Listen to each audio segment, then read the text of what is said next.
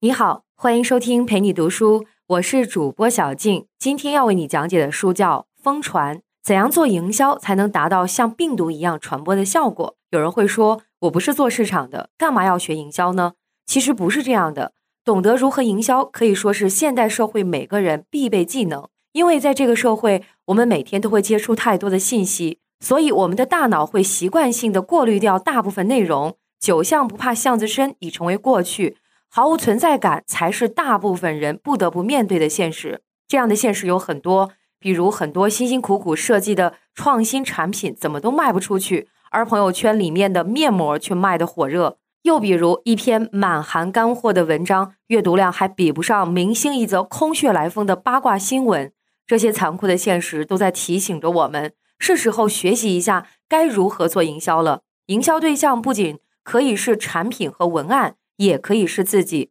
使用合适的营销策略，不仅可以提升产品的竞争力和市场占有率，也可以帮助提升自我的社会影响力，让自己获得更多的机会。《疯传》这本书的作者乔纳伯杰是宾夕法尼亚大学沃顿商学院的市场营销学教授，是市场营销学方面的顶级专家。他在全球营销学顶级期刊 J M R 上发表大量关于营销学的专著，同时也在《华尔街日报》《哈佛商业评论》连载等刊物上发表过多篇热门文章，是活跃在一线的营销学权威，被沃顿商学院授予了钢铁教授的称号。在这本书中，作者将多年的研究成果概括成了一个个可供操作的方法，并搭配案例来进行讲解，可以说是学习营销的必读书目。介绍完这本书的基本情况和作者概况，那么下面我就来为你详细讲述书中内容。作者认为，实现疯传依赖于六个元素，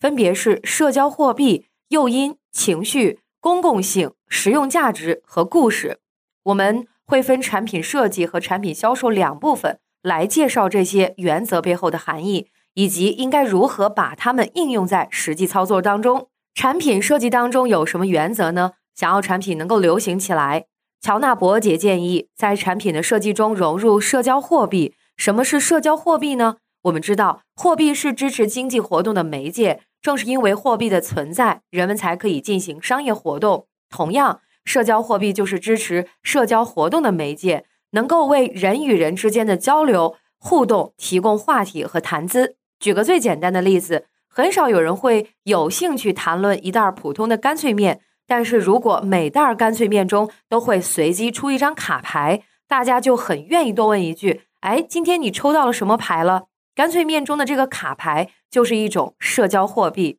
社交货币中主要包括三个元素，分别是与众不同的设计、公共场合的高度辨识，还有能解决用户问题的实用性。接下来我们说一说与众不同的设计。为什么是社交货币的必要因素？公鸡吃虫子不是新闻，虫子吃公鸡才是新闻。新闻想要传播，就要与众不同。同样，如果一件产品能够让使用者变得与众不同，产品连同使用者本身就会变成了一个新闻源，从而引发传播。比如人家都是骑两轮的摩托车，而你的摩托车从外面看不到轮子，大家一定会好奇地问，哎，这是什么摩托车呀？所以说，与众不同的产品可以带来新鲜感和话题感，能够吸引人们的好奇心。而对于产品的用户来说，与众不同的产品让他们感到更优秀、更自信，有更多可以向别人炫耀的资本。我们用一个例子来证明，与众不同的设计可以让一件普通的产品成为传播热点。在举例之前，我们不妨先试着解决这样一个问题。如果现在要求你把半瓶普通的矿泉水按照一瓶水的价格卖出去，你能做到吗？这个听起来非常困难，因为矿泉水这种产品太普通了，一瓶水都很难卖，更何况只有半瓶水了。但是我们身边就真的有公司通过与众不同的设计做到了这一点，而且还卖得非常好。Life Water 公司推出了只装半瓶的矿泉水，他们把缺水地区孩子的形象印在了包装上，让大家远远就可以清晰地看到，同时瓶子背后有二维码，扫描就可以了解画面上缺水儿童。最重要的是 Life Water 公司承诺，另外半瓶水会捐赠给缺水地区的孩子们。这个产品一推出就吸引了媒体和消费者的注意，一次性就收获了超过三百家媒体的报道。Life Water 这种矿泉水的销量增加了 百分之六百五十二。 所以虽然装的都是矿泉水，但是因为产品本身的独特设计和定位，购买的人也变得与众不同了。买半瓶水的人不再是千篇一律的为了缓解口渴的普通人形象，而是更多展示了自己的爱心和社会责任感。这种与众不同让购买产品的人拥有了可供聊天的话题，同时还收获了更多好评和更积极的印象。所谓的与众不同，其实就是要求产品能够提供区分，打造人与人之间不同的体验。像半瓶水的例子以及书中提到的只为会员提供限时优惠的 Smart Brinkings 网站，都通过区分产品和使用者和未使用者来制造话题，从而引发讨论和传播。除此之外，另一种区分的方式是在产品的使用者中划分人群，打造差异化的服务。就拿我们身边的例子来说，大部分航空公司客户里的里程积分来给老客户提供升舱、贵宾级等升级服务，信用卡会在普通权益的基础上，针对更高等级的持卡人群提供更多更优质的权益。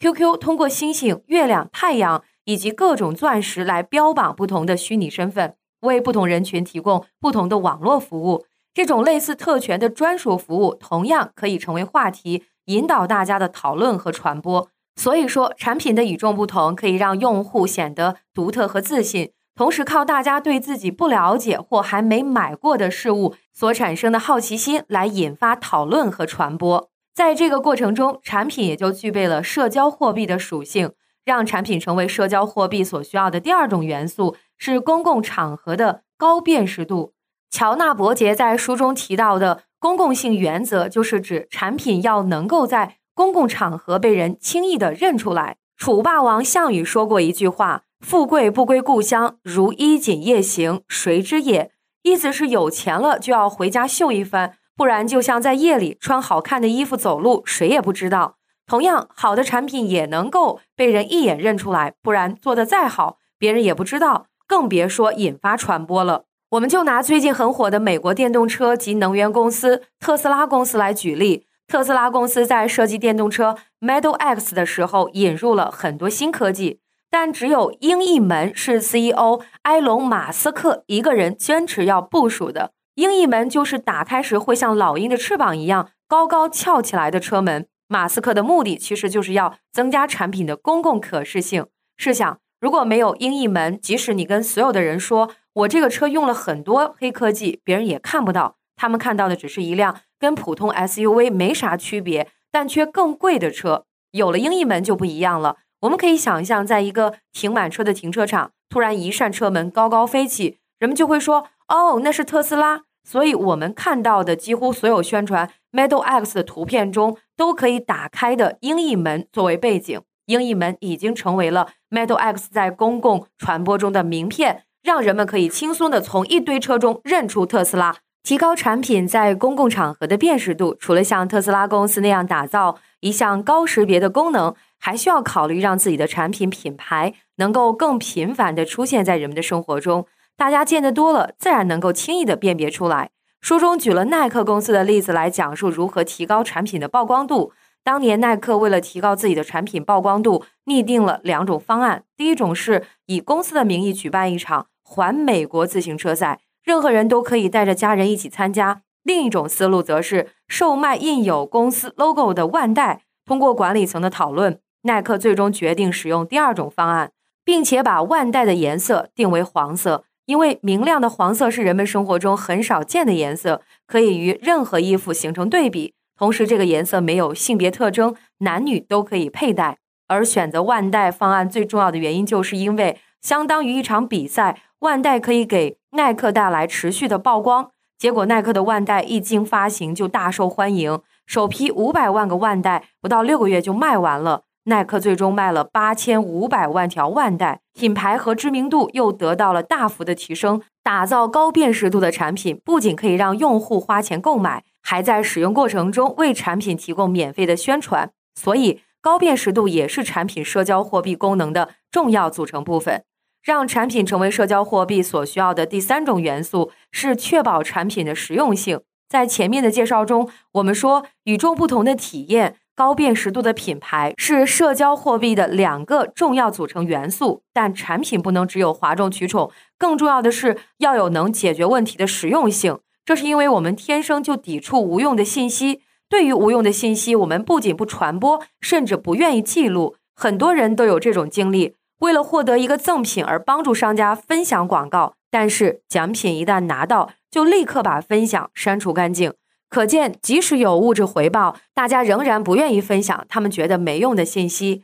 原因很简单，这些无用的信息会降低他们在朋友心中的形象，是对自己朋友圈的污染。但如果信息很实用，大家反而非常乐意去分享出去，因为在这个城市生活中，能够直接帮助别人的机会会越来越少。你可以想象自己和邻居朋友之间见面的频率是不是远远低于手机联系的频率？可以说，大部分情况我们都是通过朋友圈来了解朋友的近况的。因此，与朋友分享一些实用的信息，就变成了最高效的帮助他人的方法。为了讲述实用性确实能够加速信息的传播，作者举了一个疫苗传播的例子。在一九九八年，一篇医学论文提出，预防风疹、麻疹和流脑的疫苗会让儿童更容易患孤独症。在没有任何宣传的情况下，这篇论文瞬间成为大家争相讨论的热门话题。当然，后来这篇论文被证明是伪科学，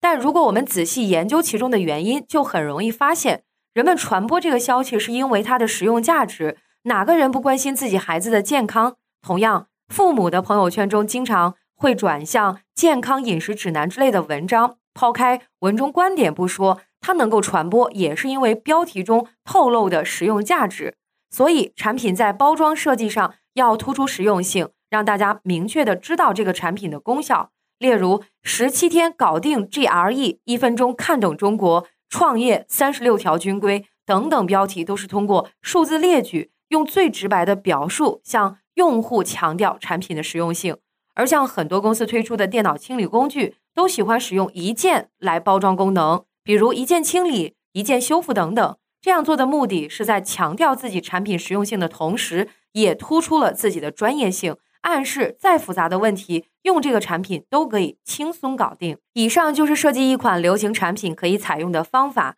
根据作者的研究成果，想要产品能够流行起来，就需要在产品的设计中加入社交货币，让产品具备话题属性。而从具体落地的操作来看，可以让自己的产品包括以下三种要素，分别是与众不同的设计、公共场合的高辨识度，还有能解决用户问题的实用性。当然，好的产品更要配合好的营销思路。可以说，一个优秀的营销方案可以大大提升产品的传播范围和知名度。我们接下来说一说在营销过程中可以采用的三个技巧。第一个技巧就是试着将产品与生活中经常出现的场景关联在一起。有个成语叫做睹物思人，意思是我看见某个物品就想起跟这个物品有关的人。这其实反映出人类大脑的一个特点，一件事情之所以出现在脑海里，是因为另一件相关联的物品。书中将这种引起关联思维的因素称为诱因。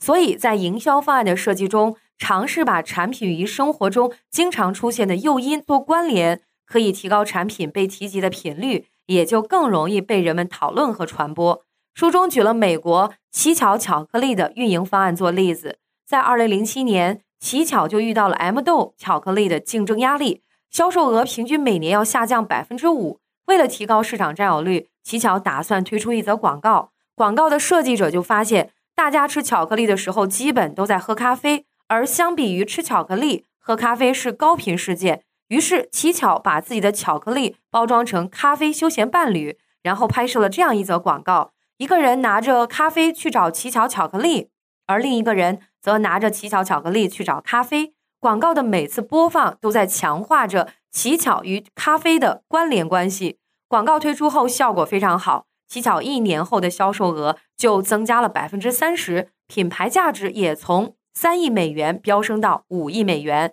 既然诱因的作用这么大，那我们就来说一说如何选择一个合适的诱因。一个合适的诱因最主要的特征就是高频，可以说人们在某个时间的高频特征。比如工作日上午十点左右，大家一般会希望能休息一下，所以说很多线上抢购都会定在上午十点，也可以是生活中的高频行为，比如聚会、送礼等。所以脑白金才会不宣传自己的产品有多牛，而只是一味的强调收礼只收脑白金，这就把脑白金和送礼这个生活中的高频行为关联在一起了。当然，诱因也可以是短暂流行的热点，蹭热点同样可以让宣传效果事半功倍。比如，谷歌会在各个节日纪念日时将自己的 logo 变成相应的主题。在零八年北京奥运会期间，谷歌会用中国国画和十二生肖的形象拼成自己的 logo， 这就在蹭热点的同时宣传了品牌。又比如，在北京下大暴雨的时候，杜蕾斯就策划了一个杜蕾斯当鞋套的营销事件。画中男主为了应对满地积水，将两个杜蕾斯套在鞋上，一时引起大家的疯狂转发。这既抓住了大雨的热点，又暗示了杜蕾斯良好的品质，可以说是非常好的关联营销。设计营销方案可以采用的第二个技巧是利用大家的情绪来传播，利用文字来唤醒读者的情绪，是营销中常用的经典技术。我们很多人应该都见过不转不是中国人这种标题的文案，抛开内容不谈，它就是在利用大家的情绪来进行传播。其实在生活环境中，只要我们被某件事触动，行为就很容易被情绪所影响。就像《亮剑》里听了李云龙的几句话，士兵就会玩命的向前冲，就是这个道理。为了证明情绪的力量能够促进信息的传播，书中举了加拿大歌手戴夫·卡罗尔的例子。戴夫在一次乘坐美联航的过程中，因为随身行李较多，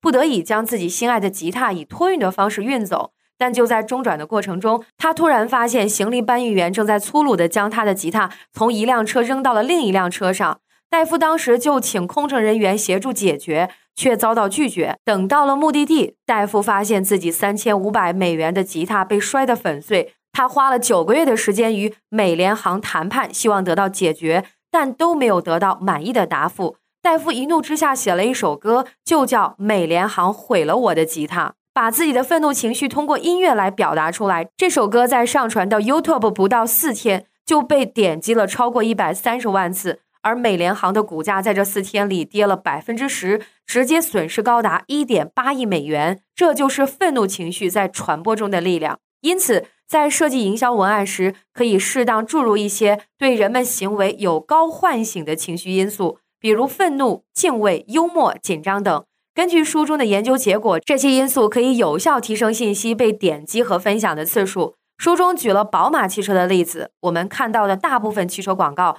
车都是快速而平稳地行驶在宽阔的大路上，但宝马汽车却另辟蹊径，它在自己的广告中加入了绑架、飙车、枪战等因素，让广告很有看点。大家看完当然也更愿意去传播和分享。设计营销方案过程中可以采用的第三个技巧就是尽量用故事的形式来传递信息。相比于直白的信息，我们的大脑更容易记住一个跌宕起伏的故事，所以人们才更愿意听故事。就像书中提到的特洛伊木马的例子，很少有人能说清特洛伊战争的过程，但是特洛伊木马的故事却几乎是家喻户晓。同样，我们很难说清楚宋朝农民起义的原因和过程，但是对于其中的武松打虎、鲁智深拔倒垂杨柳等故事，可以说是耳熟能详。就连我们说话过程中使用的成语，其实也是一个一个的故事。可以说，想要营销最好的方式就是把营销的内容整合进一个故事中，通过故事来传播我们想要表达的内容。